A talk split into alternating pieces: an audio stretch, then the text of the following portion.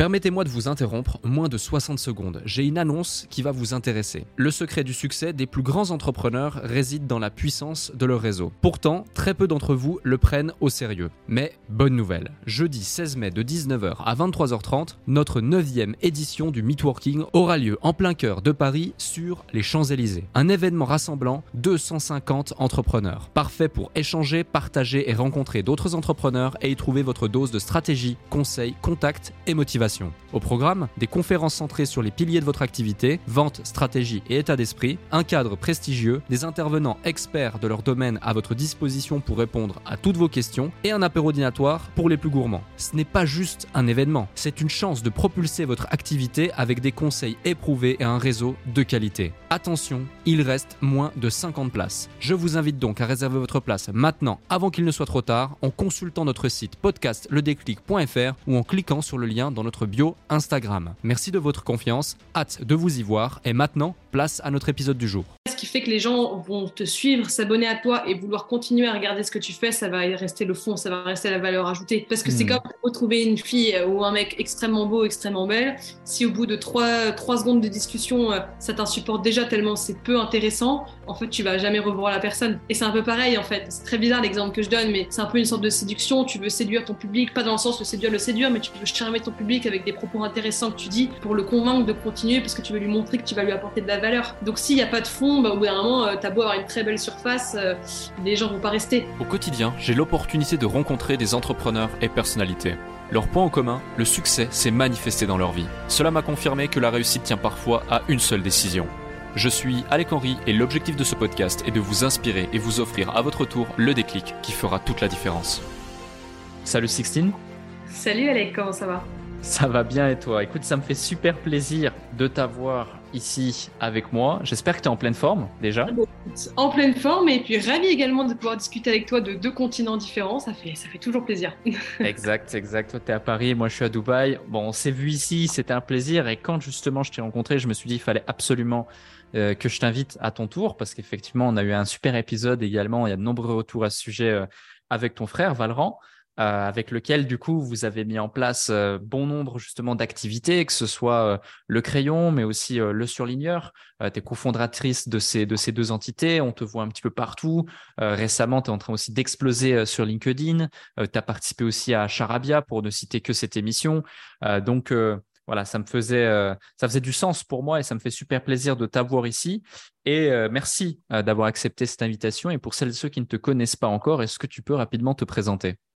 Alors déjà, ça me fait très plaisir de faire ça avec toi, Alec. Euh, bah, alors, euh, donc moi, je m'appelle Sixtine, j'ai 21 ans et on va dire que j'entreprends depuis l'âge de 18 ans. Et euh, donc, j'ai monté un média de débat qui est le premier média de débat des jeunes aujourd'hui, donc avec Valran, mon frère, et deux autres associés qui s'appellent Antonin et Jules. Et puis, on a monté à côté euh, deux agences. Donc, une agence qui s'appelle Le Surligneur, qui est notre agence de relations presse, mise en relation et de développement du personal branding, euh, principalement des entrepreneurs et des C-levels. Et également une autre agence qui s'appelle Le Pinceau, qui est notre agence d'influence, de campagne d'influence, tout le côté, en gros, grosse action coup de poing pour mettre en avant une marque ou une entreprise sur les réseaux sociaux. Ok, ok, je vois. Je vois, c'est super intéressant et justement, euh, rares sont les profils qui euh, vont pouvoir se lancer euh, aussi jeunes dans l'entrepreneuriat et après seulement trois ans entre guillemets d'entrepreneuriat présenter de telles croissances, de tels succès, une telle influence aussi, une visibilité parce que ce que vous mettez en place, ne serait-ce que sur la chaîne YouTube, les personnes que vous interviewez, tu contribues énormément à tout ça. c'est assez, c'est assez unique en son genre, c'est assez hors du commun, c'est exceptionnel ce que, ce que vous avez réussi à mettre en place. quel a été le, déclic qui, a fait que tu t'es lancé à 18 ans dans l'entrepreneuriat et qui fait qu'aujourd'hui tu en es là où tu es? Moi, je suis passionnée de politique depuis que je suis petite et je suis la dernière de famille avec deux grands frères qui, on va dire, bon, voilà, tu l'as vu avec Valran, mais j'en ai un autre qui est du même style aussi, euh, qui parle beaucoup, qui s'intéresse à énormément de choses, qui est très curieux, qui adore débattre. Donc nous, on débattait beaucoup de politique en famille et c'est vrai que moi, à l'école, j'étais assez frustrée quand j'étais au lycée parce que les seules personnes avec lesquelles je pouvais parler de politique, c'était mes professeurs. Donc je me suis dit, hmm. il faut créer un média qui parle aux jeunes et c'est là que j'en ai parlé à Valran, qui lui est un, du coup un passionné de débat. Donc en fait, on a jumelé deux idées, puis tu as Jules et Anto qui sont arrivés, donc on a monté le crayon en voulant faire un, média de débat qui est neutre politiquement et qui reçoit tous les bords politiques avec vraiment comme seule et unique règle d'avoir la plus grosse liberté d'expression possible tant qu'en gros c'est juridiquement accepté par le ministère de l'Intérieur. Et donc, c'est comme ça que l'aventure a commencé. Évidemment, on a fait plein d'erreurs. On a commencé par faire des vidéos qui ressemblaient vraiment à rien du tout. Enfin, et au fur et à mesure, on s'est amélioré, on a appris, on a appris petit à petit, on a reçu chaque fois des invités de plus en plus prestigieux. Puis aujourd'hui, voilà, on continue à, se battre au quotidien. Et euh, puis, c'est, puis aujourd'hui, on est bien répartis en différents pôles, mais on a mis du temps à trouver notre bon équilibre et où, et où on est réellement bon chacun euh, dans notre domaine. Mais mmh. l'aventure, en effet, est assez super, excitant, super excitante. Pardon. Ouais, je vois, tout à fait. Et tu mets en exergue quelque chose de super intéressant, c'est euh, euh, trouver euh, là où on est bon, se répartir les tâches, structurer la boîte de façon à ce que tout, s'imbrique correctement. Aujourd'hui, dans ton quotidien, qu'est-ce que tu qu'est-ce que tu apportes concrètement et fais concrètement dans la société pour te situer et pour qu'on ait le contexte global? En gros, quel est ton rôle? Quelles sont tes responsabilités dans, dans, dans les différentes sociétés dans lesquelles tu es pour qu'on pour qu'on comprenne tout ça? Alors, bah, moi, je m'occupe principalement du surligneur au, quotidien, donc notre agence de RP et de personal branding. Moi, je m'occupe vraiment de la partie euh, euh, mettre en avant ce qu'on fait, euh, être proche des clients, donc la relation client, faire des calls avec des peut-être futurs clients et leur expliquer ce qu'on fait. Donc, vraiment, ce côté proche des gens. Moi, j'ai besoin d'être proche des gens pour, pour aimer ce que je fais. J'ai besoin d'avoir ce lien émotionnel, même avec des inconnus. donc, je m'occupe très peu des tâches opérationnelles au sens propre, mais je suis beaucoup dans le côté enfin, prendre des nouvelles avec le client, euh, comprendre ses besoins, euh, closer les clients, ce côté un petit peu commercial également, et puis, et puis chapeauter, euh, manager un petit peu mes, les, deux, trois filles qui travaillent avec moi dessus, qui s'appellent Eugénie, Cynthia et Manon, et qui sont vraiment top, et ce sont elles qui travaillent principalement sur l'opérationnel. Hmm, ok, je vois.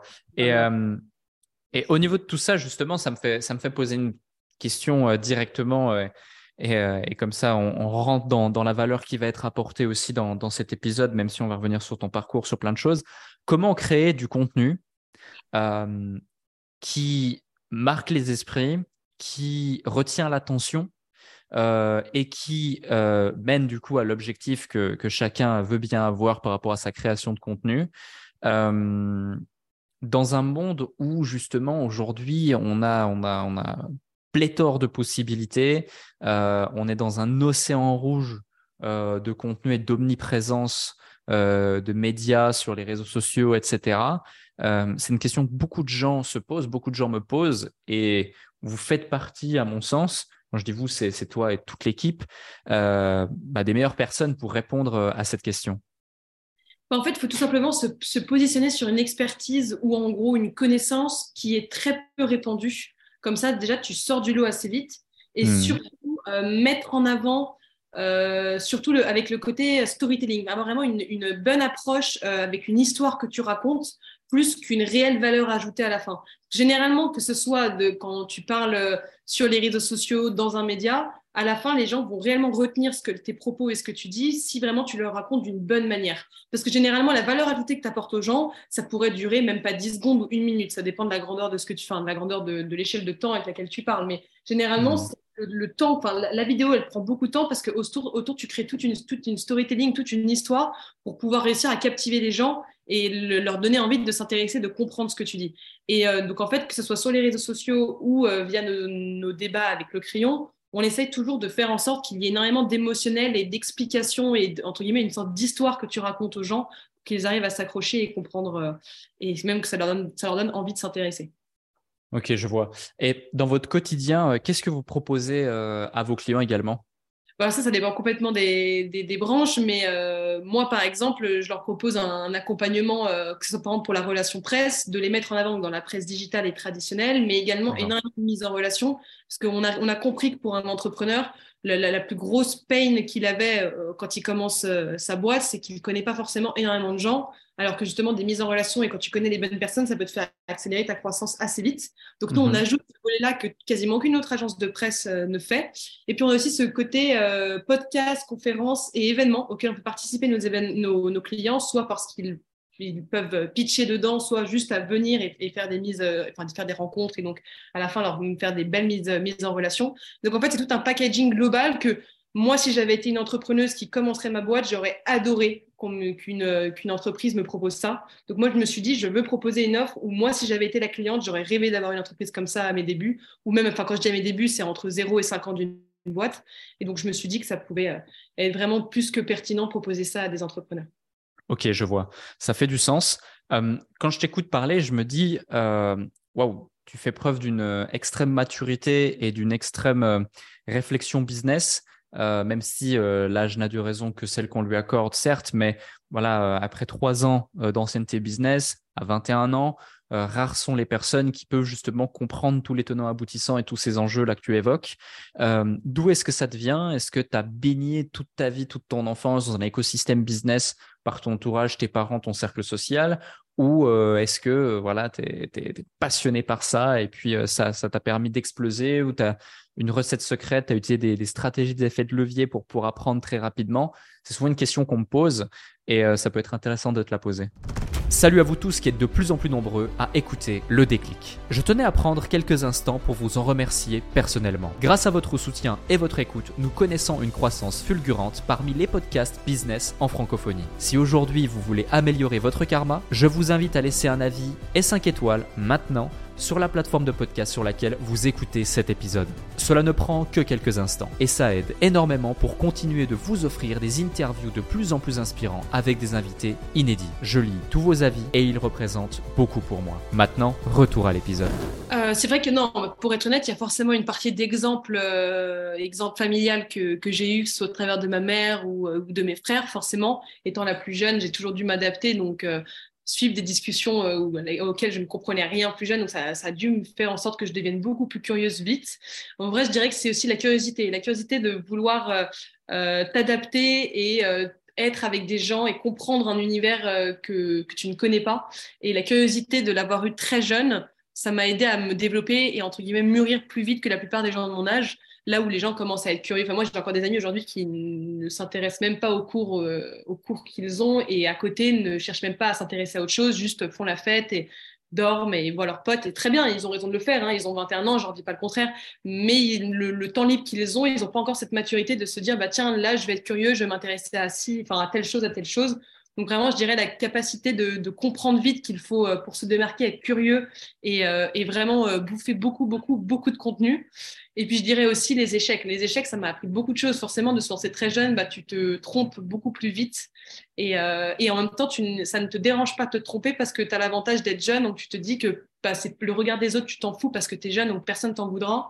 Donc en fait, tu oses beaucoup plus faire des bêtises et vraiment rentrer dans le tas parce que tu te dis qu'au pire des cas, bah, tu as 21 ans, et enfin à l'époque, mais encore j'avais 19-20 ans, je me dis au pire des cas, bah, c'est pas grave, j'ai encore le temps de faire euh, d'autres études après, un master, euh, me, focaliser sur une autre compétence, développer euh, voilà, un, un, autre boulot, une autre passion. Donc j'avais aussi cet atout-là d'être jeune et qui m'aidait à rentrer tête baissée n'importe où. Ok, ok, je vois. Et ça, c'est les avantages de se lancer quand on est jeune dans l'entrepreneuriat. Quels sont les inconvénients? Ceux qu'on ne voit pas, ceux qu'on n'ose pas dire, ceux qu'on, ceux que peut-être euh, limite euh, on pense être, mais ils, mais en sont pas réellement ou euh, ou des choses comme ça, parce qu'il y a, souvent, on met souvent en lumière, que ce soit sur les réseaux ou même dans certains épisodes de podcast ou des interviews, euh, les côtés positifs, mais on met rarement les côtés plus complexes, les côtés moins positifs du parcours de chacun. Et je pense que c'est important, c'est intéressant qu'au travers de, ton récit et du récit de ceux que j'invite à chaque fois, on l'identifie là où des fois c'est plus complexe, euh, de façon à ce que ceux qui peut-être font face en nous écoutant à ce même type de problématique euh, en ressortent euh, motivés, déterminés et, et rassurés aussi, euh, parce que quand on est seul et qu'on ne sait pas trop dans quelle direction on va, souvent ça peut être complexe. C'est clair. Non, évidemment qu'il y, a des gros points négatifs, ça c'est sûr. Euh, le premier, ça a été que pendant longtemps, j'avais plus de vie privée, c'est-à-dire que forcément, ben, j'ai perdu beaucoup d'amis, euh, pas par des disputes, mais juste par l'éloignement, parce que forcément, tu as moins de temps de les voir. Donc, en fait, tu choisis vraiment les amis que tu arrives à voir. Euh, avoir une vie, euh, une vie amoureuse, c'est compliqué aussi parce que forcément, tu as moins de temps et donc, en fait, forcément, ça crée plus de problèmes. Mais en fait, j'ai réalisé, et ça, je l'ai compris seulement depuis euh, le mois de novembre, je dirais, dernier, c'est que, en fait, ces problèmes-là, c'est qu'une question d'organisation. Si tu es hyper bien organisé, en fait, tu as le temps de tout faire dans ta journée. Tu as le temps de faire du sport, de travailler, de voir ton copain euh, ou ta copine. Et puis le jour d'après, bah, à la place de voir ton copain ou ta copine, tu vois tes potes. Ou à la place d'aller au sport, tu vois ton copain. En fait, c'est juste c'est une question d'organisation. Et euh, moi, je suis quelqu'un qui, normalement, suis quand même assez organisé. Et je le suis encore plus depuis le mois de novembre. Forcément, c'était lié au fait que je m'étais séparée de, de mon ancien petit copain. Forcément, ça m'a fait un vrai, vrai électrochoc et j'ai réalisé que c'était qu'une question d'organisation. Parce que le fait que mmh. j'arrivais pas à voir, c'est parce qu'en fait, je mettais mes priorités ailleurs. C'est qu'une question hmm. d'organisation. Euh, ça, déjà, c'est la vraie clé. Plus tu es organisé, plus tu gagnes du temps. Et plus tu deviens, euh, enfin, plus tu deviens, entre guillemets, euh, excuse-moi, j'ai perdu le mot, plus tu deviens performant dans les tâches que tu dois faire. Hmm. Mais après, sinon, les autres problèmes, bah, oui, tu n'as pas la même vie que les, que les amis de ton âge ou que les gens que tu fréquentes. Donc forcément, euh, tu as l'impression de, de, perdre des années d'amusement, on peut dire ça comme ça, des années de fêtes, des années de, rencontres de gens de ton âge, de bêtises aussi de gens de ton âge. C'est con, hein, mais j'ai l'impression de ne pas avoir fait de conneries depuis je sais pas combien d'années. Et parfois, j'ai l'impression d'être un peu trop une adulte. Euh, donc parfois, j'aime beaucoup ça, mais parfois, j'ai l'impression, enfin, c'est un peu frustrant. Je reste quand même 21 ans, et donc plus je grandis, bah, moins on pourra m'autoriser à faire des bêtises parce que bah, je, je serai censée être plus mûre et plus adulte. Donc ça aussi, voilà, c'est dommage. Mais après, ça vaut le coup. Ça vaut largement le coup parce que tu découvres d'autres choses et puis tu as toujours le temps de t'amuser. Encore une fois, c'est une question d'organisation. Donc ça, je l'ai compris euh, très tard. Enfin, très tard, on va dire. Je l'ai compris euh, seulement après euh, deux ans d'entrepreneuriat que, en fait, tu as le temps de tout faire et c'est juste une question de priorité et d'organisation. Ouais, ah, je te rejoins. Je te rejoins complètement. Et question de priorité et d'organisation. autant, tu sais, l'organisation, on peut l'acquérir en regardant des vidéos YouTube, en achetant une formation, en prenant un coach éventuellement.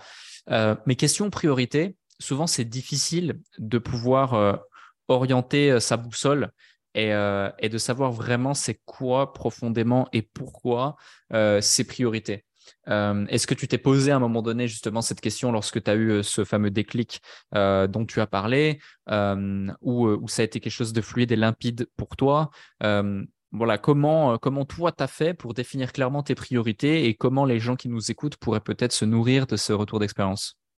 Bah, en fait, moi, je suis quelqu'un qui, à la base, euh, est hyper, hyper émotionnel. Euh, je suis mmh extrêmement drivée par mes émotions. Ça a été d'ailleurs très compliqué pendant des années parce que j'arrivais pas forcément à les contrôler. Aujourd'hui, c'est devenu ma plus grande force. C'est d'ailleurs pour ça que c'est moi qui m'occupe aussi beaucoup du côté commercial parce que je comprends assez vite les besoins des gens et j'arrive facilement à adapter à eux.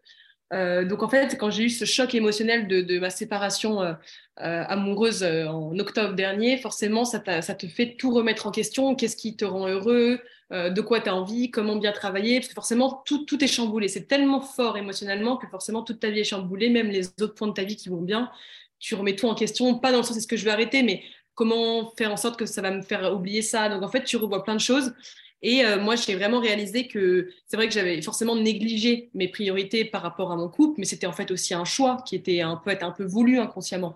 Mais, euh, mais en soi, euh, devenir organisé, tu comprends assez vite avec qu'est-ce qui te rend en fait profondément heureux, que ce soit dans ton travail ou dans ta vie personnelle. Et c'est là que tu arrives à te dire, bah là, c'est ma priorité, donc je m'organise de telle manière pour que dans ma journée, j'ai le temps de faire ça. Mais mmh. en soi, c'est propre à chacun. Il n'y a pas de, réellement de vrais conseils là-dessus. Tout le monde connaît un peu ses priorités et ses envies. C'est juste qu'est-ce qui te drive au quotidien, professionnellement ou personnellement parlant, et qu'est-ce qui te rend réellement heureux. Ce qui sont en fait un peu deux choses liées et un peu différentes à la fois. Mais... Ouais, ouais. selon toi, qu'est-ce qui fait qu'elles sont liées et différentes à la fois? Parce que pour moi, c'est sensiblement la même chose. Qu'est-ce qui te drive et qu'est-ce qui te rend heureux? Parce que si justement je suis drivé par l'atteinte d'un objectif ou l'accomplissement d'une vision, euh, et que je me rapproche progressivement de plus en plus de cet objectif ou de cette vision, naturellement, ça remplit mon verre et je me sens de plus en plus heureux, de plus en plus épanoui, de plus en plus motivé. Euh, selon toi, du coup, c'est deux choses différentes ou c'est deux choses qui sont, qui sont liées?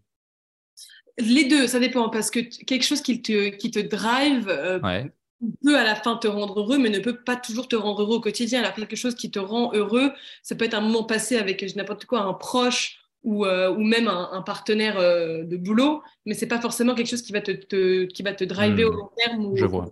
mais après, les deux sont liés comme ne sont pas liés, ça dépend juste de la chose en question. Mais, euh, hmm. Je vois, je vois. Et il y a un autre sujet, on parle d'entreprendre quand on est jeune. On en avait parlé aussi, et c'est la raison, une des raisons pour laquelle je voulais absolument qu'on fasse un épisode ensemble, c'est le fait qu'il y ait beaucoup trop peu de femmes entrepreneurs à succès qui soient mis en avant, qui communiquent, qui osent faire les choses et euh, bah, qui, soient, euh, qui, qui soient visibles, qui soient présentes. Et euh, toi, du coup, on te voit visible et très présente, notamment sur LinkedIn, là, depuis maintenant quelques mois. Tu me disais que tu as commencé à, à développer ton, ton, ton, personal branding, etc. sur LinkedIn. En seulement quelques mois, tu as déjà, bah, tu fais des scores qui sont assez, assez fous. Qu'est-ce qui fait, selon toi, justement, en tout cas, moi, c'était un constat triste. Je le voyais même euh, dans mes clients, euh, quand je faisais du mass market sur entrepreneurs.com, on avait quelque chose comme 5 à 15% de clientes qui étaient des femmes seulement. et qu'est-ce qui fait selon toi que malheureusement, les femmes ne sont pas assez présentes ou pas assez peut-être mises en lumière, si elles sont présentes, dans l'entrepreneuriat francophone? Je pense qu'il y a une grande peur, euh, parce que quand tu es une femme, tu n'as pas seulement la peur d'être d'être jugée par ce que tu fais, mais également jugée par ton physique. Et, euh, c'est con, hein, dit comme ça, on, se dirait, mais en soi, on s'en fout du physique de la femme, mais en fait, non. Enfin, il y a beaucoup, de gens, pour critiquer les propos d'une femme, au lieu, de, la critiquer sur ses propos, ils vont la critiquer sur son physique. Donc, il y a beaucoup de femmes qui n'osent pas se mettre en avant par peur de ça. Et, euh, et, donc, c'est pas évident. À ce côté aussi, il faut réellement avoir hyper confiance en toi, en tout cas donner l'impression pour montrer que n'importe quelle critique ne te touche pas. Donc, je hmm. pense que vraiment ce volet-là, aussi parce que voilà, le, forcément, quand tu te, tu te, mets en avant sur les réseaux, bah, tu as beaucoup de gens qui sont euh, mal intentionnés, qui sont là que pour critiquer, et parfois même pas forcément des critiques constructives. Et donc, il y a pour beaucoup de femmes, ça peut ne pas être évident et ça, je les comprends. Et encore une fois, moi, je me suis très vite mise sur les réseaux parce que comme j'étais très jeune, je me disais, bon, pire des cas, encore une fois, c'est pas grave. Mais en fait, j'ai réalisé que même si j'avais eu 30 ans, je l'aurais fait aussi. Moi, je suis pour se mettre sur les réseaux le plus tôt et vite possible parce que ça accélère extrêmement vite ta crédibilité, ta visibilité et même tes leads commerciaux à la fin. Ça, ça vaut, mais ça vaut mille fois le fait de ne, de ne, pas se mettre sur les réseaux. Vraiment. Et euh, surtout, ça fait gagner un temps fou euh, à la fin euh, parce, que, euh, parce que les gens comprennent vite ce que tu fais. Toi-même, en fait, tu es obligé, même ça te, justement, ça, ça, ça te drive au quotidien parce que tu as, entre guillemets, as l'impression de devoir des, rendre des comptes à ta communauté. Et donc, bah, en fait, tu es obligé le matin de te bouger le cul parce que bah, tu as des gens qui te regardent ou qui te suivent ce que tu fais. Et donc, bah, tu dois continuer même à bouger après pour l'exemple que tu essaies de donner à des gens qui te suivent. Donc, en fait, c'est même euh, une sorte d'arme que tu mets un peu contre toi-même dans le bon sens du terme pour, pour t'aider à te bouger. Donc, c'est une très bonne chose. Mais voilà, après, il y a beaucoup de femmes qui n'osent pas. Il y a aussi beaucoup de gens, et ça, c'est pas que des femmes, mais c'est parce que euh, aussi de côté de, des gens qui pensent que c'est pas du tout une priorité et qu'il faut euh, se mettre en avant sur les réseaux. Une fois que ta boîte tourne très bien, que tu fais un très bon chiffre d'affaires et qu'on n'a plus besoin, enfin, qu'on n'a plus trop besoin de, de toi en opérationnel, c'est une grosse connerie parce que justement, ça aide à arriver à cette finalité-là quand tu es en avant sur les réseaux sociaux parce que ça accélère beaucoup plus justement l'évolution de ta boîte.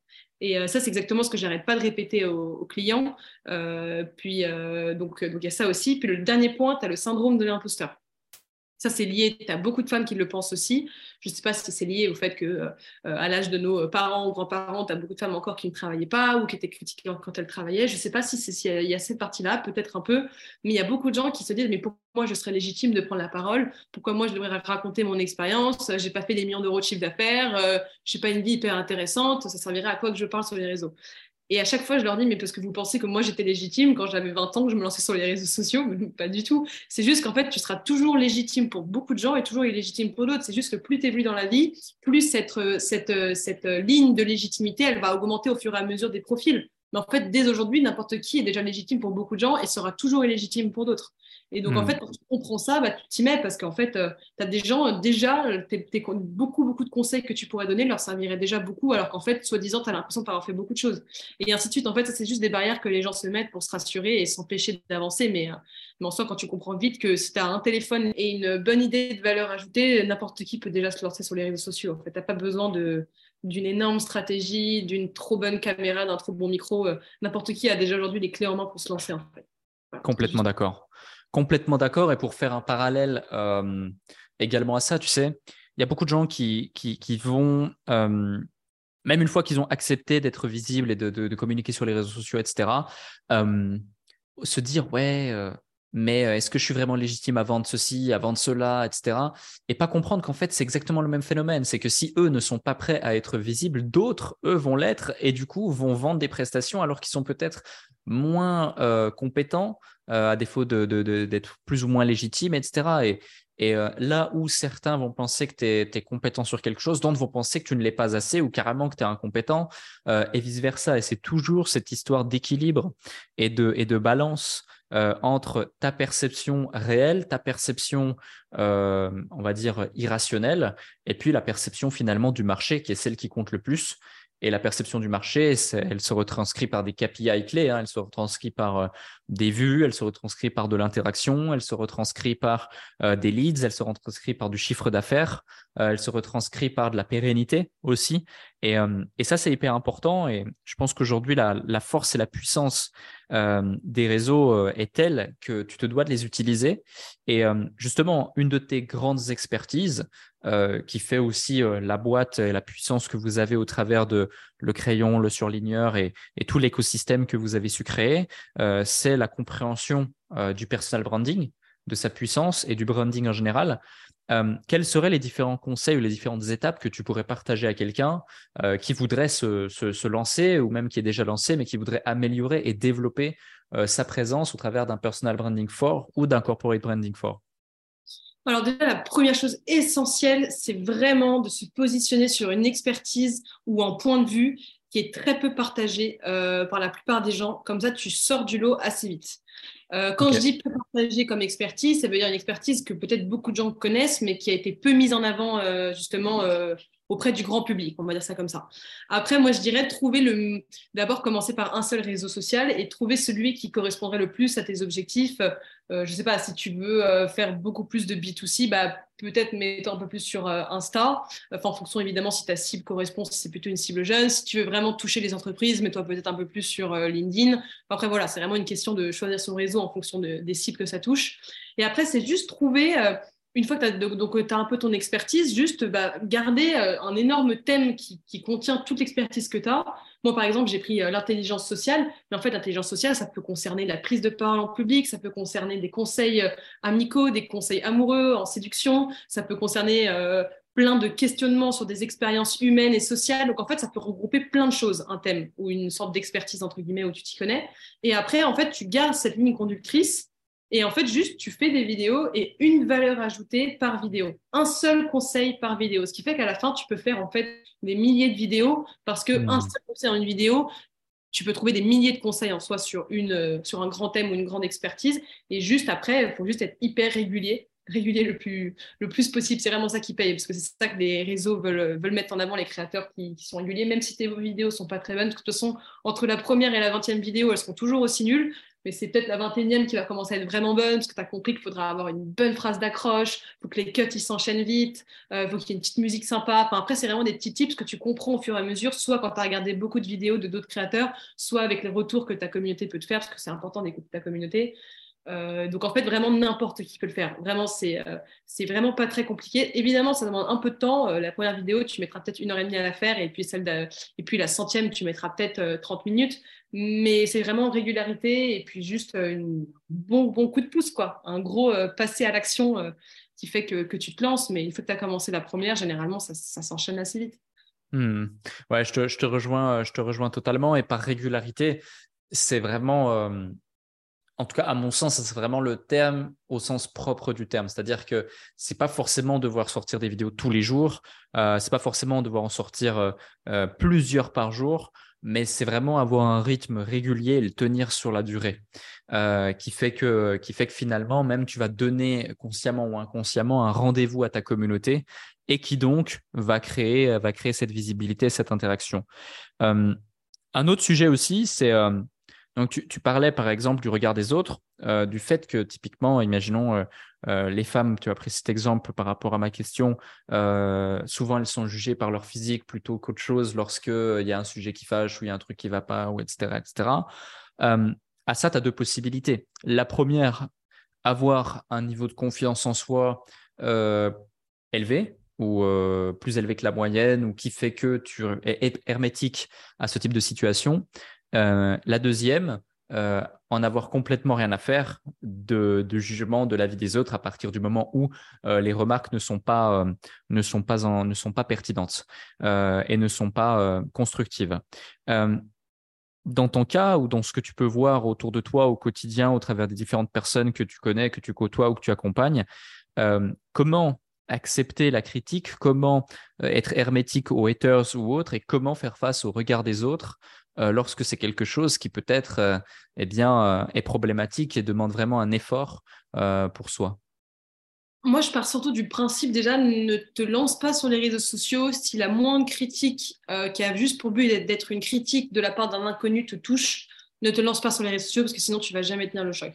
C'est-à-dire que si vraiment, vraiment un commentaire méchant ou, juste euh, ouais, quelqu'un qui te, qui te commente ta story ou un de tes posts euh, et qui vraiment juste écrit un truc qui n'a aucun sens juste pour te critiquer, parce que émotionnellement, il faut quand même être pas forcément solide, mais juste ne pas être touché par des critiques négatives d'inconnus. Parce que forcément, tu es suivi par beaucoup plus d'inconnus que de gens que tu connais. Et donc, euh, s'il y a des gens, il y a plein de gens qui sont là sur les réseaux sociaux juste pour être profondément méchants avec toi, pour, parce qu'ils sont, c'est des gens qui sont souvent frustrés ou jaloux et qui euh, bah, sont juste là pour critiquer ce que tu fais. Après, généralement, euh, la plupart des. Vraiment, il y, a très peu de haters sur les réseaux sociaux, sauf si tu fais un gros bad buzz. La plupart des gens, au, contraire, t'encouragent parce qu'au fond d'eux, que ce soit conscient ou inconscient, ils ont quand même euh, remarqué que tu es en train de faire quelque chose que eux n'auraient jamais été capables de faire. C'est-à-dire prendre la parole devant une caméra ou en écrivant un post LinkedIn, qu'importe, en tout cas aux yeux du grand public, et d'afficher publiquement un conseil ou un retour d'expérience que tu donnes et des gens quand même se rendent très facilement compte que c'est pas si facile que ça non plus, que tout le monde peut le faire mais que tout le monde n'a pas non plus envie forcément de s'afficher euh, de, bah, devant les autres. Donc la plupart des gens sont quand même très bienveillants. Que tu aies 100 abonnés, 10 000 abonnés, 100 000 abonnés ou un million, il y a quand même beaucoup de gens qui remarquent quand même que bah, bravo, juste bravo d'avoir osé te lancer et qui te soutiennent et qui font souvent beaucoup de critiques euh, mais constructives. Donc ça t'aide beaucoup. Mmh. Euh, il y a vraiment, vraiment, enfin, moi, à part un petit bad buzz que j'avais fait, euh, sinon, j'avais eu aucun, aucun haters avant. Les gens sont vraiment profondément bienveillants, même, je pense, beaucoup plus qu'on ne le pense. Hmm, je vois. Euh, tu peux nous en dire plus sur ce bad buzz et comment on gère un bad buzz? Bah justement, euh, moi, le bad buzz, finalement, je l'avais très bien vécu. vraiment, ça ne m'a pas du tout touché, ni impacté dans le mauvais sens du terme. Ça m'a plus servi à la fin qu'autre chose, que ça m'a appris à, parfois un peu apprendre à, fermer ma bouche. c'était plutôt une bonne chose. Euh, c'était vraiment un bad buzz. On a sorti complètement mes propos d'un contexte. Donc en plus, c'est vraiment des choses que je ne pensais pas du tout, euh, mais qu'on a vraiment, euh, en gros, on a vraiment manipulé l'information que j'avais dit. Donc vraiment, c'était assez frustrant parce que c'est pas du tout un combat ou, ou quelque chose que je pensais réellement. Donc c'est pour ça que ça m'a encore plus énervé et frustré. En revanche, justement, énormément de des milliers de commentaires ou de messages d'inconnus, de, ils avaient beau être tous très méchants, vu que c'était vu que c'était que des gens que je ne connaissais pas, ça ne m'a pas touché du tout. Et quand je dis pas du tout, et je dis vraiment pas ça pour euh, faire genre je suis quelqu'un de forte, mais même moi j'ai été agréablement surprise de voir à quel point, parce que moi j'arrêtais pas de dire à mes associés, non mais vraiment euh, les critiques euh, d'inconnus, moi ça va, ça me touche pas, ça va aller, etc. Et là bah, justement j'ai pu mettre en application pour voir si vraiment ça me touchait pas, et j'étais fière de réaliser que vraiment je ne m'étais pas voilé la face, et que en fait forcément sur le moment où ça t'arrive, tu paniques un peu, tu as, peur des répercussions que ça peut avoir. Mais en fait, avec un peu de recul, euh, généralement, les gens intelligents comprennent que c'est pas vraiment ça que tu as dit et que c'était vraiment manipulé. Donc, en fait, les gens intelligents, bah voilà. Et puis, euh, les gens méchants qui sont complètement cons, vu que tu ne les connais pas, tu t'en fous. Donc, en soi, il faut mmh. juste, euh, à ce moment, et puis si, pas, si ça te touche, la solution, c'est d'être bien entouré d'en parler à tes proches, euh, d'en parler aux gens autour de toi. Euh, vraiment pas avoir peur d'en parler, ça c'est important. Surtout que, euh, parce qu'il y a surtout la plupart des gens parfois peuvent t'engueuler en même temps, t'es trop con, t'as dit ça, t'as dit ça, c'est normal que tu te prennes un bad buzz. Généralement, les gens qui se prennent un bad buzz ont compris eux-mêmes la connerie qu'ils avaient faite en disant telle ou telle chose. Généralement, ils n'ont juste pas besoin de sermon, ils ont juste besoin de soutien émotionnel à ce moment-là. Donc, généralement, mmh. même si un jour il y a un, de vos proches qui, qui vit ça, mieux vaut lui montrer que vous êtes là, pas besoin de l'engueuler. Je pense que la personne comprend elle-même toute seule très bien sa connerie et elle n'a pas besoin de vous pour la comprendre. Mais en vrai, euh, si ça te touche, c'est vraiment ouais, les, amis, la famille ou les associés qui, sont là pour, euh, pour toi, c'est important. Ouais, je te, rejoins effectivement sur ces sujets. Euh, il y a un point quand même, vu que vous êtes énormément dans, dans, la création de contenu, les lignes éditoriales, etc. en France, il y a vraiment un sujet qui est, qui est tabou c'est l'argent.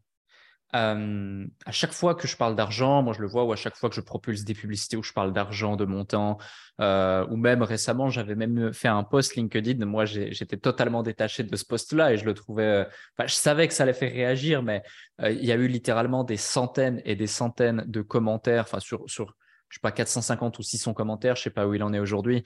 on a peut-être 250 ou 350 commentaires de, haine ou de réaction négative à l'égard de ce que j'ai pu écrire.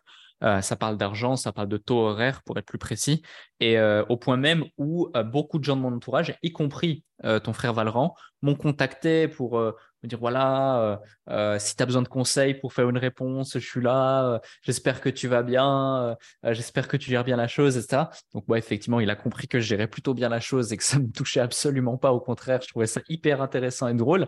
Mais qu'est-ce qui fait selon toi qu'en France, on est un problème aussi ancré et profond avec l'argent, que ce soit un sujet aussi tabou quoi Parce que je pense que déjà, il y a énormément de, métiers en France, des métiers qui sont essentiels et hyper importants et qui ne sont pas forcément des métiers faciles à faire, qui sont des métiers difficiles. Et là, je pense aux médecins, aux policiers, aux professeurs, vraiment des métiers euh, essentiels pour, euh, la, bonne entente d'une société et en l'évolution d'une société qui sont euh, pas assez bien payés à mon goût je pense qu'aujourd'hui, les professeurs, tout, ce qui concerne l'éducation, la santé, la sécurité et énormément d'autres domaines sont trop peu payés contrairement au travail qu'ils produisent et, euh, euh, aux qualités de ces personnes-là. Donc forcément, les gens, bah, au quotidien, travaillent comme des fous et ont du mal à finir les fins de mois. Donc, je pense que c'est devenu très, très, très touchy parce qu'après, quand tu dis sur Internet, moi, je vends des formations, tu peux devenir riche en trois jours, machin,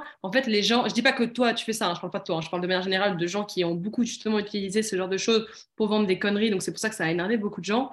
Euh, bah justement, ça a complètement pas aidé ce, entre guillemets, la, la, la, population française qui ne s'y connaît pas forcément et qui voyait ça d'un très mauvais œil parce qu'ils étaient en mode bah, moi, je travaille comme un malade au quotidien, limite plus, plus de 35 heures par semaine et je suis trop mal payé. Et il y, a un, y a un saltaban qui, euh, euh, en train de dire, que ce soit en e-commerce, en plein d'autres domaines, qui peut, enfin, tu peux gagner de l'argent si tu suis ma formation. Souvent, ça peut être complètement le cas. Tu suis la formation du mec, si tu l'appliques bien, bah, tu peux réellement gagner beaucoup d'argent. Mais vu d'un point de vue extérieur, les gens sont en mode moi je donne toute ma vie dans mon métier, je suis mal payé et là tu as un connard qui est en train de dire ça sur les réseaux pour se faire de l'argent. Euh, forcément, la plupart des Français le prennent mal en fait. Donc c'est surtout ça, c'est vraiment lié propre à la France parce que le SMIC est bas. Dans la plupart des pays, le SMIC est quand même un peu plus haut. Et quand je dis des pays, c'est des pays européens. Euh, donc euh, forcément, c'est voilà, as ce côté-là, tu as le fait qu'il y a beaucoup d'impôts aussi. Enfin, c'est voilà, il y a beaucoup de choses qui font que forcément le rapport à l'argent est très compliqué. Et si le SMIC était à 4000 euros et qu'il euh, y avait euh, un peu moins d'impôts, ou en tout cas autant d'impôts, mais qu'en tout cas le SMIC était forcément plus haut, les gens ne seraient pas aussi euh, énervés par rapport à ce rapport à l'argent. Et quand tu hmm. comprends leur quotidien, tu peux comprendre aussi que bah, ça les rend dingues et que forcément, ça les, ouais, ça les rend hystériques. Ce, ouais, hmm. ouais c'est finalement c'est finalement, selon toi, une sorte de mécanisme de défense euh, quasi euh, animal pour exprimer leur frustration et peut-être euh, en, réagissant par la négative à ce genre de choses, ils vont réussir à créer un schéma ou un paradigme dans lequel ils se rassurent du fait que c'est de la connerie pour être, pour être brutal et vulgaire et qu'en fait, leur schéma est normal et donc euh, que ça n'existe pas le fait de pouvoir gagner de l'argent sur Internet, que ça n'existe pas le fait de, de, de, de, devenir riche euh, rapidement euh, sur Internet, même si c'est pas ce qu'on prône effectivement, mais pour aller dans l'extrême de l'exemple, euh, c'est plutôt ça. Ok, je, je vois, je vois, ça fait du sens, ça fait du sens. C'est aussi mon hypothèse. mais est-ce que tu penses pas que si il y avait davantage de gens qui étaient éveillés et ouverts à tout ce qui peut être aujourd'hui partagé sur Internet, qui est mon cas. Tu vois, moi, à la base, euh, j'étais, euh, j'ai aucun diplôme spécifique. Euh, j'étais quelqu'un de timide, introverti. Tous mes profs me disaient à l'école que j'allais rater ma vie. Je viens d'un milieu social, tout ce qui est de plus modeste. rien ne me prédestinait à entreprendre, rien ne me prédestinait à réussir.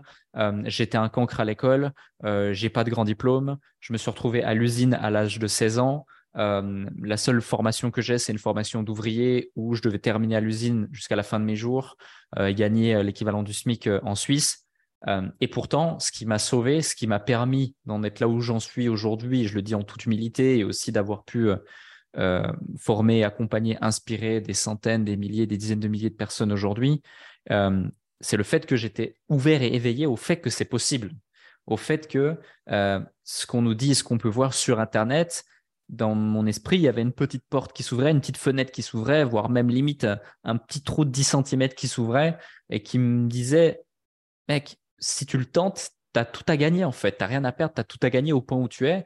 Euh, et si en fait c'était possible, et si c'était vrai, et si tu osais le faire et te faire confiance, est-ce que tu ne penses pas que s'il y a davantage de gens qui raisonnaient de cette façon, euh, bah, il y a plus de choses qui, qui, se passeraient mieux dans la vie, hein, que ce soit euh, au niveau de l'argent, mais que ce soit au niveau de, de plein de choses au quotidien Ah bah si, ça c'est sûr, mais c'est ce côté euh, a priori négatif parce que tu as beaucoup de gens qui euh, se font arnaquer justement en pensant pouvoir. Regarde quelqu'un qui ne s'y connaît pas aujourd'hui et qui euh, pense comme toi. Il sait pas forcément où aller, il sait pas forcément quelle formation, quelle personne suivre, parce que tu as beaucoup de gens qui peuvent les arnaquer, tu vois.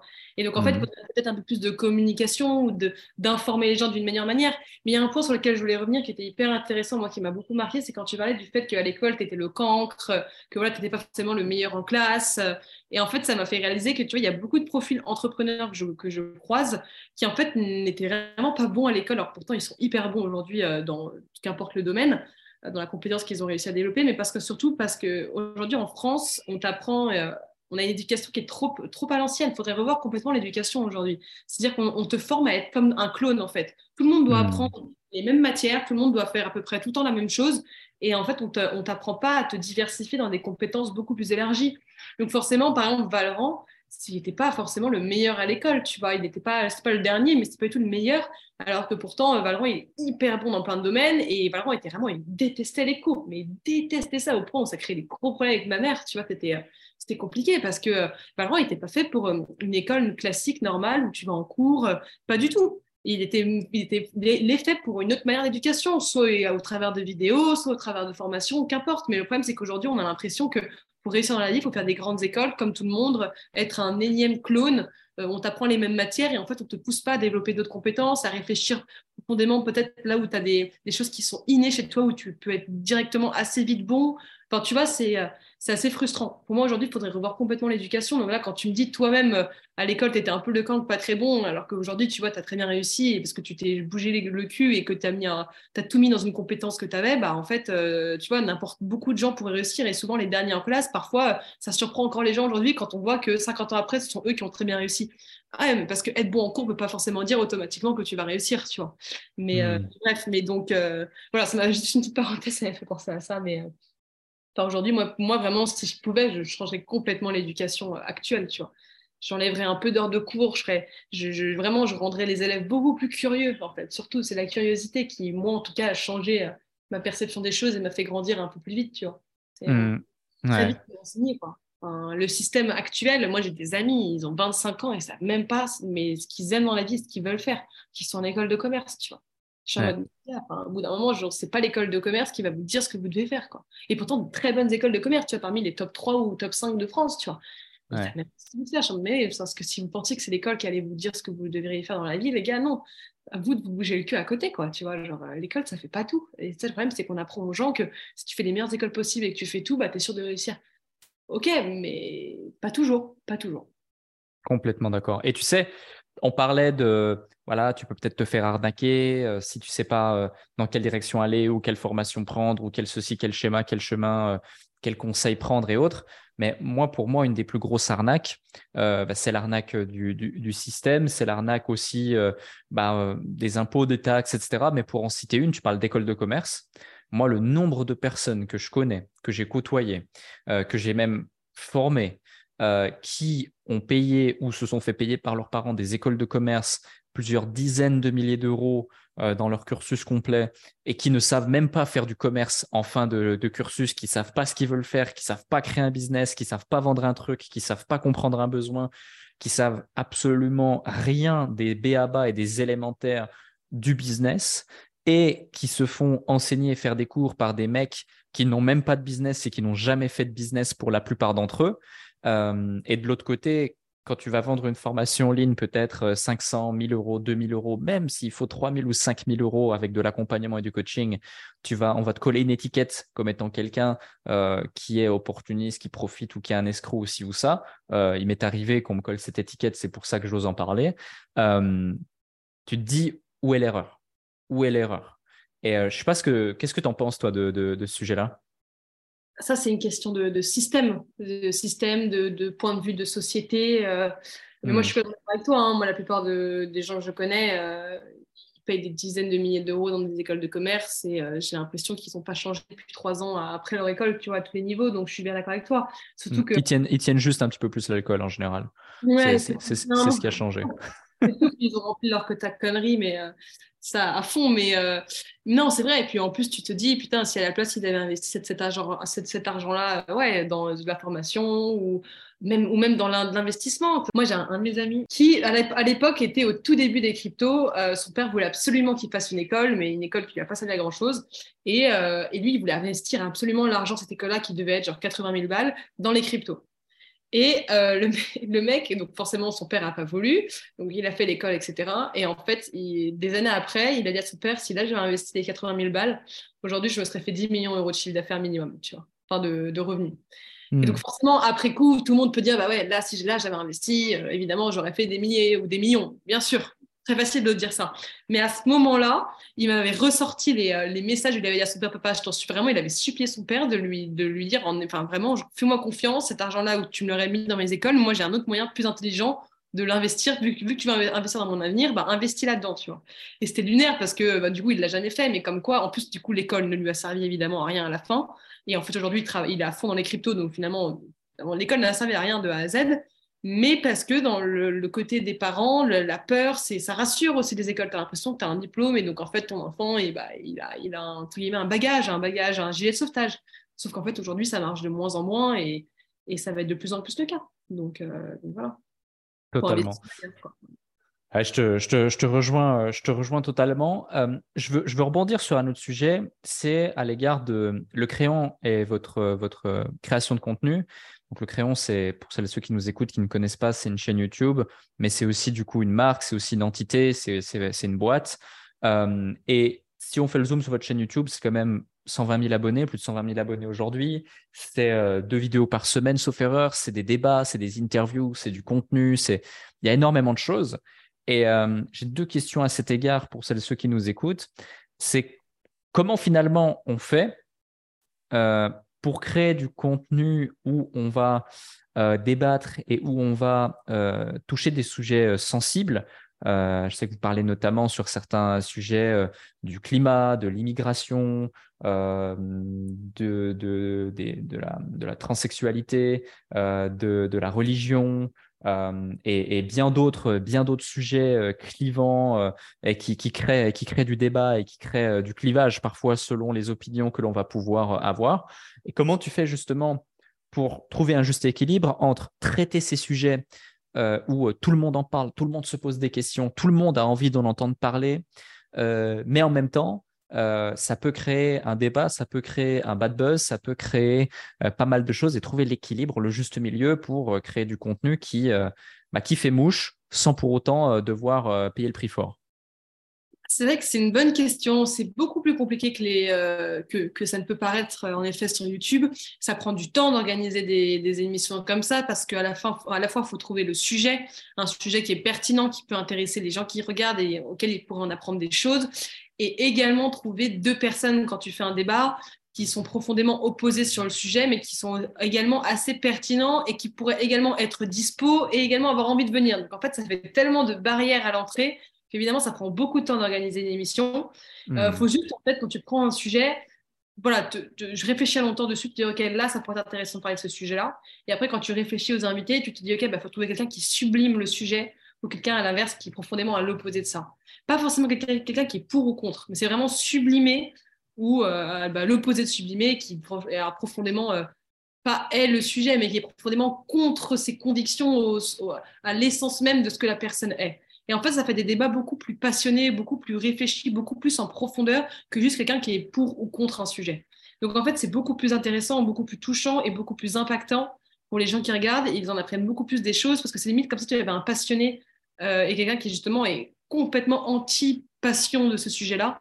Donc ça fait des débats beaucoup plus, euh, pas forcément plus clivants, mais beaucoup plus intéressants. Et en fait, tu, tu réappliques ce même style de schéma à chaque fois. Évidemment, ça demande beaucoup de temps de réflexion, mais, euh, et puis de, recherche, etc. Mais, mais voilà, au bout d'un moment, tu prends ton rythme et après, tu améliores au fur et à mesure. Mais voilà, c'est un peu comme ça qu'on fait. Il n'y a pas vraiment de méthode magique, de recettes secrètes, euh, euh, d'applications. On a les coordonnées de toutes les personnes qu'on veut recevoir. Euh, non, non, c'est juste, en fait, tu trouves un sujet, tu trouves les deux personnes et puis tu bouges le cul et tu organises le truc, quoi. Tu vois, c'est. En fait, hmm. ça reste très facile à, enfin, pas facile à faire, non, mais ça reste faisable pour en fait n'importe qui, quoi. Ouais, facile à expliquer, mais faut le faire. Faut le faire. Il faut avoir la motivation de le faire. Oui, ça, on est d'accord. exact. Et, tu, dis un, tu dis quelque chose qui est parfait parce que ça, ça, ça m'ouvre sur ma, la deuxième question que j'avais à l'égard de la chaîne YouTube et du, du, contenu que vous produisez. Euh, dis voilà, on n'a pas les carnets contacts de tout le monde comme ça, et on les contacte et boum, non, il faut se, bouger le cul et aller les chercher. Euh, vous avez quand même des très beaux invités en général. Euh, enfin, la plupart sont des très beaux invités, mais certains sont des invités quand même assez connus. D'autres ont des noms qui, tout de suite, tu les évoques, ça fait du sens. Je pense notamment à François Hollande, je pense notamment à Gad Elmaleh pour les plus connus de ceux qui, nous écoutent, mais il y en a, il y en a tellement d'autres qu'on ne pourrait pas tous les citer.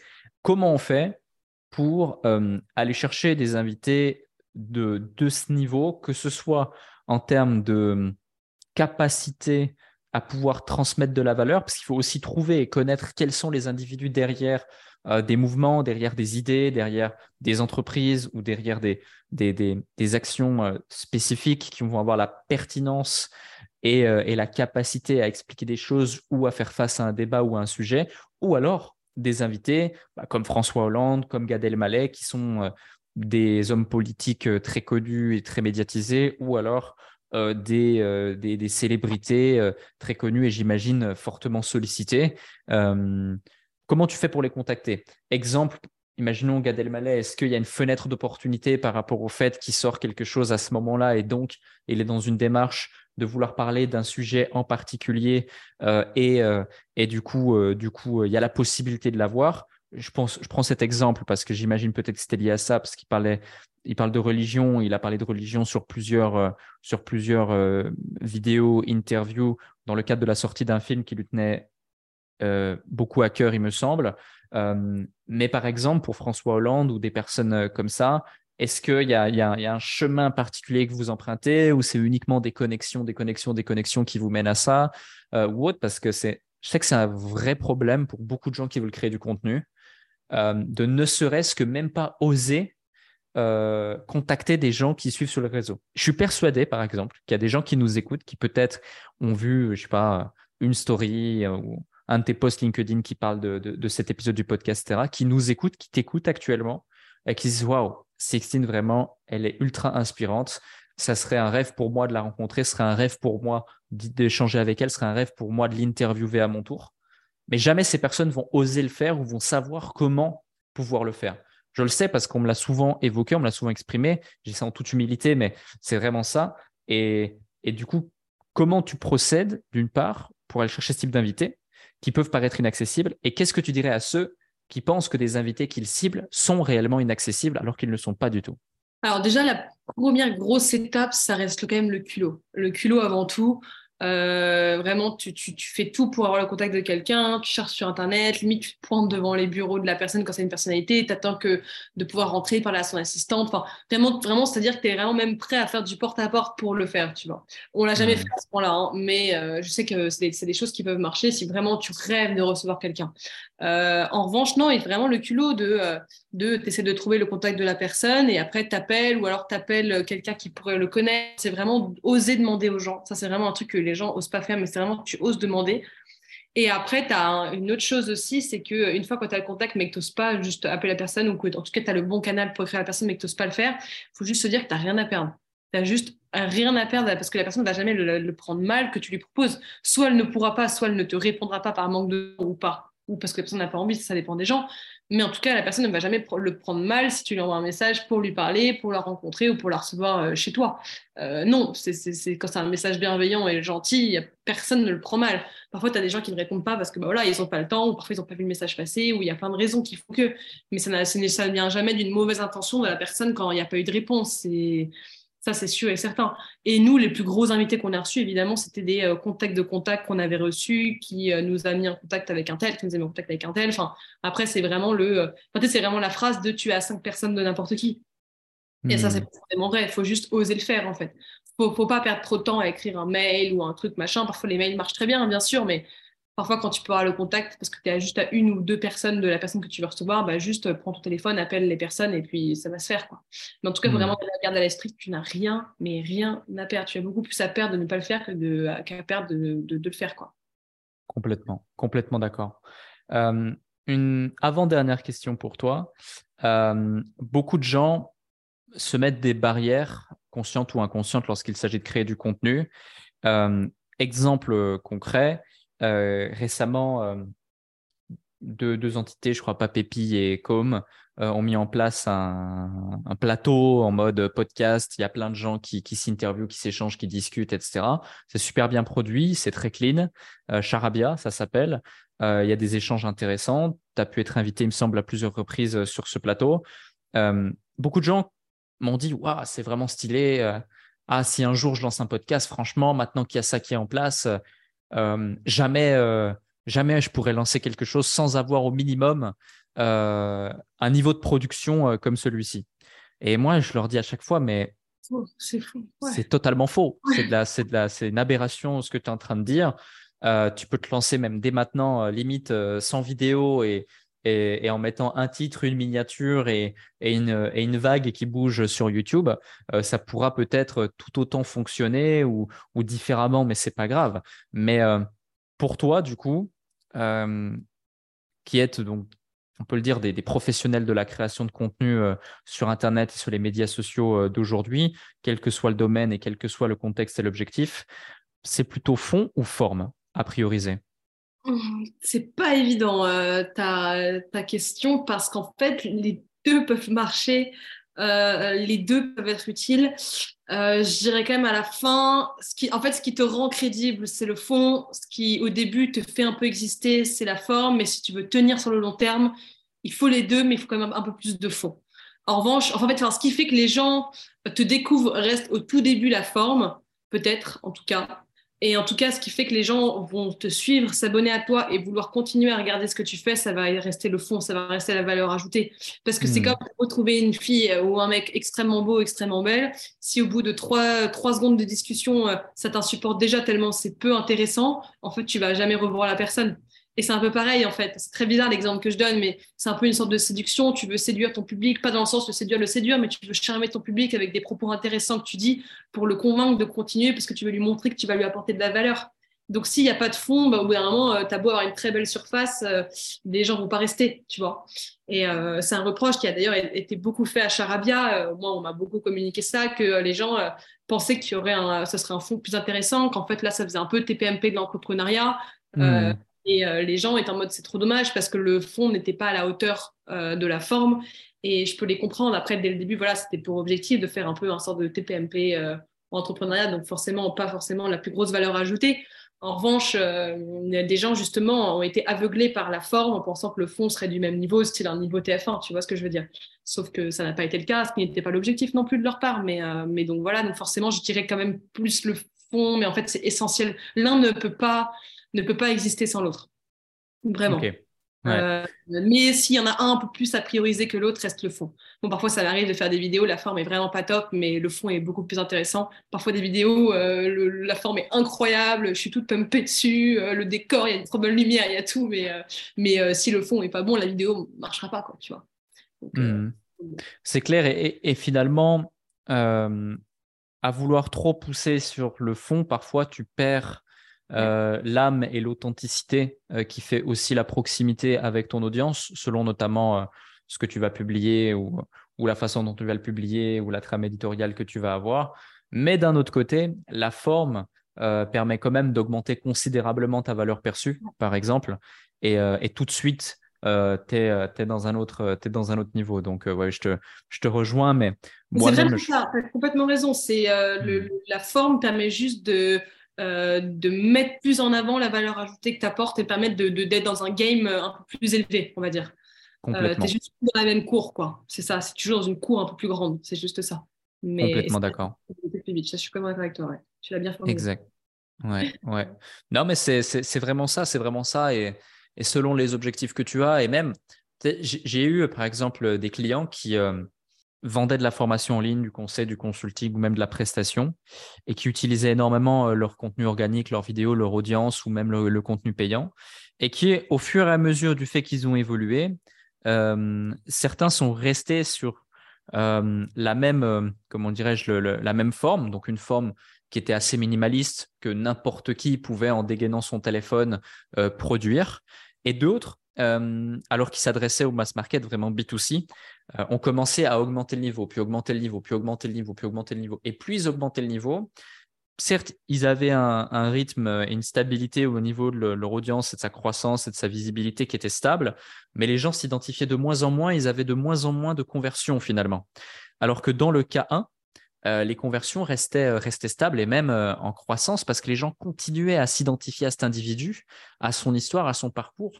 Et c'est extrêmement important finalement, je pense, tant sur le fond que sur la forme, euh, de pleinement et complètement s'adapter à son interlocuteur, à son avatar, à la cible à laquelle on s'adresse, euh, pour qu'elle puisse s'identifier surtout quand on veut euh, lui vendre quelque chose ou lui demander de faire une action spécifique. En tout cas, c'est mon point de vue et, c'est mon analyse. On arrive maintenant à la dernière question que j'ai à te poser. je la pose à chaque fois aux différentes personnes qui sont là, mais avant ça, euh, j'espère que tu as eu du plaisir à, passer cet épisode avec moi et j'ai eu énormément de plaisir en tout cas à faire cet épisode. J'espère que les gens qui nous écoutent ont eu au moins autant de plaisir à nous écouter que je n'ai eu à, animer cet épisode. Si c'est le cas d'ailleurs, faites-le nous savoir encore une fois avec les 5 étoiles sur Apple Podcast, sur Spotify, le petit avis sur Apple Podcast qui nous aide énormément et qui permet euh, de faire monter le podcast sur le podium. Donc ça c'est ça important, faites-le. Et euh, cette dernière question pour toi, Sixtine, c'est tout simplement par rapport à tout ce que tu as pu nous partager dans, cet épisode, si tu devais nous partager quelque chose que tu n'as pas encore partagé aujourd'hui, euh, qui a créé une transformation chez toi, un déclic, une, prise de conscience, ça peut être une situation, ça peut être une citation, ça peut être quelque chose de, voilà, dans ta vie, dans ta carrière pro, perso, peu importe, tu as vraiment carte blanche. Si tu devais vraiment nous partager quelque chose que tu n'as pas encore partagé dans cet épisode et qui marquera les esprits de celles et ceux qui nous écoutent, euh, tu as carte blanche. Euh, forcément, je pense à une, oui, une situation personnelle qui m'a, qui m'a beaucoup changé, qui a beaucoup changé euh, qui, qui j'étais à l'époque, qui était la séparation forcément de mes parents. Forcément, ça m'a, ça impacte n'importe quel enfant. À l'époque, j'étais très jeune, je devais avoir 7-8 ans. Et ça m'a réellement changé parce que euh, j'étais devenue, moi qui étais un petit monstre, j'étais devenue hyper sensible, même beaucoup trop sensible au point de ne pas savoir contrôler mes émotions, de pleurer pour un rien, d'être euh, touchée par la moindre petite critique ou remarque. C'était vraiment hyper handicapant à vivre. Et en fait, j'en ai, je l'ai transformé en force au fur et à mesure euh, parce que je me prenais tellement de, entre guillemets, de portes dans la tête parce que le moindre, la moindre petite chose me faisait du mal, ce qui faisait que j'ai dû me renforcer beaucoup plus vite et donc, je dirais de manière générale, toutes les épreuves ou toutes les grosses difficultés que tu vis dans ta vie professionnelle ou personnelle, en fait, c'est une énorme chance. Et je sais que ça peut être très mal pris, très mal perçu de dire ça parce que tu me dis oui, j'ai perdu mon enfant, mon frère, mon père. Donc évidemment, euh, c'est pas forcément une chance, mais en fait, d'un certain point de vue, évidemment, enfin, le plus gros point de vue, évidemment, c'est tragique, c'est horrible et il n'y a rien à dire là-dessus. Mais parfois, généralement, les grosses épreuves t'aident après à affronter n'importe quoi t'aide à te renforcer, t'aide à aller plus loin, à te restructurer, à comprendre les choses qui sont essentielles pour avancer. Donc, je dirais vraiment de voir toutes les épreuves et tous les échecs comme une force à la fin et du coup de positiver. Moi, je suis devenue quelqu'un d'hyper positive. Euh, je pense que la vie est profondément bien faite et que tu crées toi-même tes propres prophéties autoréalisatrices. Donc, si tu n'y crois pas, personne n'y croira pour toi. Et, euh, et donc, vois toutes les mauvaises choses qui peuvent t'arriver comme euh, un plus à la fin, parce que, en fait, c'est profondément le cas. Donc, c'est qu'une question de, motivation, de volonté, de bonne perception des choses, on va dire. Voilà, pour la dernière chose, pour le petit mot de la fin, mon cher Alec. Parfait. Bah, écoute, merci pour ça. Merci pour eux. Et puis, euh, on a hâte de voir la suite de Le Crayon, Le Surligneur et tous les autres. Tous les autres différents projets que, que, tu propulses et que vous allez propulser. Il y aura tous les liens directement sous, sous ce podcast, comme à chaque fois. Et puis, merci pour ton temps et merci pour ce partage. Merci beaucoup à toi, Alex. C'était trop sympa de faire ça avec toi.